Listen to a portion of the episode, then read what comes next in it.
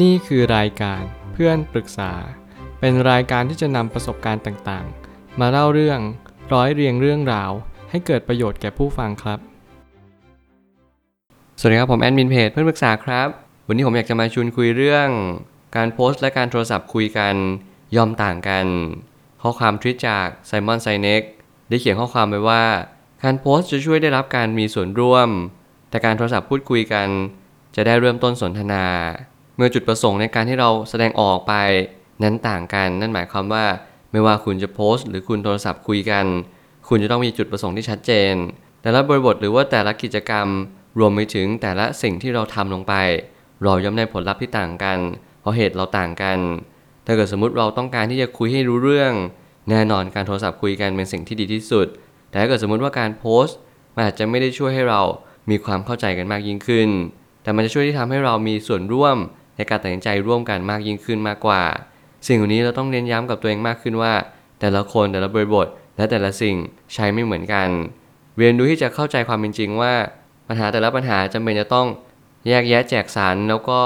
เรียนรู้ที่จะเข้าใจมันแต่ละปัญหาให้มันอย่างถี่ถ้วน ก่อนที่เราจะเลือกสรรว่าเราควรจะตัดสินใจแก้ปัญหานี้ด้วยสิ่งใด มันไม่ใช่ว่าทุกๆปัญหาจะแก้ปัญหาด้วยวิธีการเดียวกันหมด แต่เราจำเป็นจะต้อง ศึกษาหาความรู้และหาข้อมูลให้มากเพียงพอ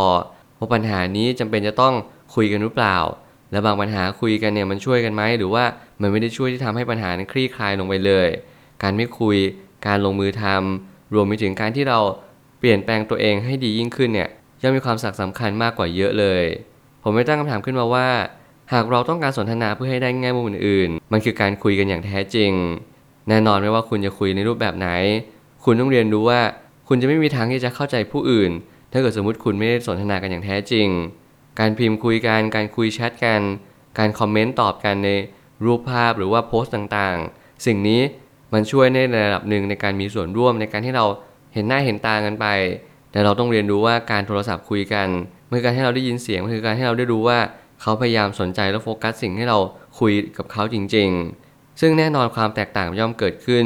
บางคนชอบพิมพ์คุย บางคนชอบโทรศัพท์คุย นี่คือโจทย์เหมือนกันนี่คือปัญหาที่หลายๆคนนั้นกำลังพบเจอในไม่ว่าจะเป็นวัยรุ่นหรือว่าวัยกลางคนขึ้นไปแล้ว บางครั้งเนี่ยบางคนก็บอกว่าโทรคุยเนี่ยสำคัญกว่า บางคนก็บอกแค่พิมพ์แชทคุยกัน ก็ถือว่าได้ติดต่อสื่อสารกันแล้ว สิ่งเหล่านี้เป็นสิ่งที่เราต้องเรียนรู้ในเรื่องของ generation gap เราต้องเรียนรู้ว่าแต่ละคนนั้นมีความต้องการและคาดหวัง ในการที่ให้อีกคนหนึ่งรับรู้ในเรื่องราวชีวิตของเราเนี่ยแตกต่างกัน บางคนเนี่ยสมัยก่อนเขาแค่เขียนจดหมายส่งกัน เขาก็ถือว่าได้ติดต่อกันบ้างแล้ว แต่แน่นอนคนยุคสมัยนี้อาจจะต้องมาเจอกัน อาจจะต้องมีเวลาร่วมกันมากกว่าสิ่งที่มันเป็นอยู่ นั่นก็ขึ้นอยู่กับแต่ละบุคคล แต่ละประเจกชน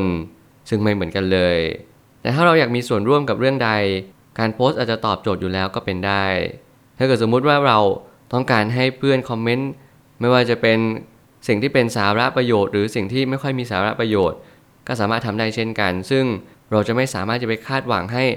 การคอมเมนต์ใดหรือโพสต์ใดมี reaction มีการ response หรือว่ามีการเข้าร่วมด้วยกับโพสต์เราหรือว่าสิ่งที่เราคอมเมนต์ไปเสมอ แต่อย่างน้อยที่สุดเราก็แค่เรียนรู้ว่าเราเข้าใจในสิ่งที่เรากำลังโพสต์ไปทุกๆโพสต์ไม่ว่าจะเป็นโพสต์สถานะโพสต์บน หรืออะไรก็ตามแต่ที่บางครั้งอาจจะไม่ได้คาดหวังให้ มีคนมามีส่วนร่วมกับสิ่งที่เราคิดหรือว่ากระทำลงไป แต่อย่างน้อยที่สุดสิ่งที่เราคาดหวังได้มากที่สุดก็คือ แค่มีส่วนร่วม แค่มี reaction ไม่ว่าคุณจะโพสต์วันเกิด คุณไปต่างประเทศ สถานที่สวยงาม หรือว่าไปที่ใดที่หนึ่งที่คุณต้องการที่จะให้ผู้คนนั้นรับรู้ หรือคุณอาจจะไม่ได้คาดหวังอะไรเลย คุณแค่ลงมันเท่านั้น นี่เป็นสิ่งที่ดีที่สุดที่เรากำลังโพสต์ไป บางครั้ง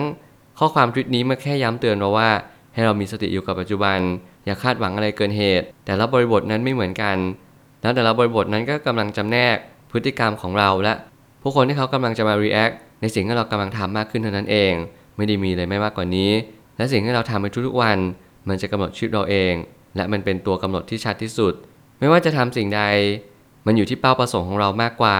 ว่าเราปรารถนาสิ่งใดกันแน่ ถ้าเกิดสมมุติเราต้องการให้คนสนใจและใส่ใจเราจริง ๆ คนติดต่อหรือว่าโทรหาไป แน่นอนในพักหลังนี้ผมติดที่จะพิมพ์แชทคุยกันมากกว่า ไม่ว่าจะคุยเรื่องราวมากมาย หรือว่าไม่มากมายก็ตาม ถ้าเกิดสมมติผมต้องการคุยโทรศัพท์กับใคร ผมก็ยังมีความคิดว่า นี่คือสาระสำคัญอย่างยิ่ง และเราควรที่จะคุยอย่างมีประเด็น มีการถกประเด็น มีการเถียงกันบ้างเล็กๆน้อยๆมีการแสดงความคิดเห็นในเรื่องราวเรื่องหนึ่ง และเปิดใจรับฟังสลับกันไปสลับกันมา นี่คือการสนทนากันอย่างแท้จริง ซึ่งแน่นอนมันกลับกลายว่าผมคาดหวังมากเกินกว่าพอดี ในการที่ผมกำลังคุยโทรศัพท์กับใคร แต่อย่างน้อยที่สุดผมก็ยังมีความคิดว่า การคุยโทรศัพท์นั้นควรจะเป็นการ instant response มันเป็นการตอบทันที มันเป็นการตอบที่เราแสดงความคิดเห็นอย่างนี้ต่อไป แต่ถ้าเกิดสมมุติว่าการที่เราคอมเมนต์ในโพสต์แชทเราอาจจะเว้นระยะเวลาอาจจะหายไปทำนู่นทำนี่แล้วเราค่อยมาตอบเมื่อเราเห็นข้อความนี้ นี่ยังเป็นความแตกต่างของ 2 ยุคสมัย 2 สิ่งที่เราอยู่กับมันทุกวัน แต่เราไม่ได้ใช้มันให้เกิดประโยชน์สูงที่สุด นี่ยังเป็นโอกาสนี่ยังเป็นทักษะ ที่เราต้องค่อยๆ ฝึกฝน ที่จะใช้ประโยชน์จากเทคโนโลยี จากแพลตฟอร์มต่างๆ ให้เกิดประโยชน์สูงที่สุด ไม่ว่าจะเป็นการสนทนา หรือการคุยเรื่อยเปื่อยก็ตาม การโทรศัพท์คุยกันเป็นการชี้ชัดในประเด็นที่เราต้องการจะถกเถียงกัน มันเหมือนได้เห็นความคิดจริง ๆ ของคนนั้น ผมชอบในการคุยโทรศัพท์มากกว่าการคุยแชทแน่นอน แต่ผมเชื่อว่าการคุยโทรศัพท์มันเป็นการใช้เวลาที่เปลืองที่สุด แล้วมันจะเป็นอย่างยิ่งที่จะต้องได้รับอะไรมากที่สุดกลับมาเช่นกัน ถ้าเกิดสมมติคุณเสียเวลาไป 1 ชั่วโมง แต่คุณไม่ได้อะไรกลับมาเลย ผมคิดว่าคุณจะต้องพิจารณาแล้วว่า คุณกำลังใช้เวลาไปกับการคุยโทรศัพท์ ในแง่มุมใด การที่คุยแบบหวานแหไม่มีประเด็น แน่นอนผมจะตัดทิ้งไปเลย ผมจะไม่เลือกที่จะคุยโทรศัพท์อย่างแน่นอนแล้วก็สมมติผมเลือกที่จะคุยแชทตอบกันไปตอบกันมา หรือการโพสต์ที่เพียงแค่ให้เขาเนี่ยมีการตอบรับหรือว่ามีส่วนร่วมเท่านั้น ผมก็จะเป็นเพียงแค่ ไม่ได้สร้างประเด็นให้มันใหญ่โต มีประเด็นการคุย หรือการสนทนาเพียงแค่เล็กๆน้อยๆประมาณว่าสิบถึงยีนาทีแล้วก็จบไปเพราะว่าการคุยแต่ละเรื่องราว มันต้องดูบริบทต้องดูสถานที่ต้องดูจังหวะและเวลา ไม่ใช่ว่าเราเอาประเด็นใหญ่ ๆ มาคุยในเวลาที่แป๊บเดียวตลอดเวลา สิ่งนี้อาจจะทำให้อีกคนนึงเขารู้สึกไม่พอใจแล้วก็เขารู้สึกว่ามันค้างคาแน่นอนว่าแต่ละประเด็นควรจะคิดและพิจารณาให้ดีว่าเราควรจะคุยในแง่มุมไหนและเวลาใด สุดท้ายนี้ทั้งนี้ การพิมพ์คุยกันก็สามารถเป็นไปได้ แต่มันยังขาดเรื่องของอารมณ์ และน้ำเสียงอยู่ดี การตีความมีโอกาสผิดพลาดได้สูง ถึงข้อความทวิตนี้จะไม่เน้นในเรื่องของการพิมพ์แชทคุยกัน เพราะเขาพูดถึงการโพสต์ การมีส่วนร่วมในการ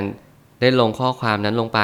แต่ผมพยายามเชื่อมโยงระหว่างคุยโทรศัพท์กับการพิมพ์แชทมากที่สุด เพราะนี่คือการเห็นภาพที่ชัดว่า แน่นอนการโพสต์คือการพิมพ์ไป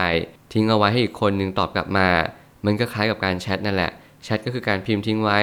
เขาก็ตอบกลับมา บางคนตอบเร็วตอบช้า แล้วแต่กิจกรรมแล้วก็แล้วแต่ความสนใจที่อีกคนหนึ่งให้กับเรา แน่นอนการพิมพ์คุยกันการโพสต์ ไม่เหมือนกับการคุยโทรศัพท์ และแตกต่างกันอย่างสิ้นเชิงกับการเจอหน้ากัน หรือ face to face กัน สิ่งเหล่านี้เป็นสิ่งที่เราต้องเน้นย้ำตัวเอง และเราต้องเลือกสรรในสิ่งที่สำคัญที่สุดในชีวิต อย่าลืมไม่จัดลำดับความสำคัญให้มากที่สุดว่า สิ่งใดสำคัญที่สุด เราจะใช้ชีวิตบนโลกของความเป็นจริงหรือเปล่า เราควรที่จะจัดความสำคัญในเรื่องของ face to face การเจอหน้ากันให้ความสำคัญมากที่สุด เพราะสิ่งนี้เป็นสิ่งที่เน้นย้ำว่า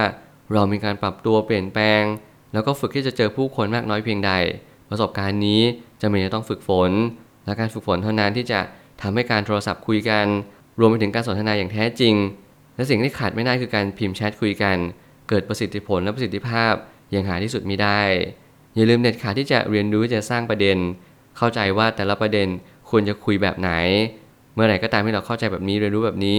เราจะอยู่ถูกที่ถูกเวลา แล้วทุกคนจะชื่นชอบเรา เพราะเราเป็นคนที่คุยสนุก และเราก็จะอยู่เป็นแล้วก็จะสามารถอยู่โลกใบนี้สังคมนี้ได้อย่างสันติสุขอย่างแน่นอน ผมเชื่อว่าทุกปัญหาย่อมมีทางออกเสมอ ขอบคุณครับ รวมถึงคุณสามารถแชร์ประสบการณ์ ผ่านทาง Facebook Twitter และ YouTube และอย่าลืมติด Hashtag เพื่อนปรึกษาหรือ f r ร e n d t a l k ด้วยนะครับ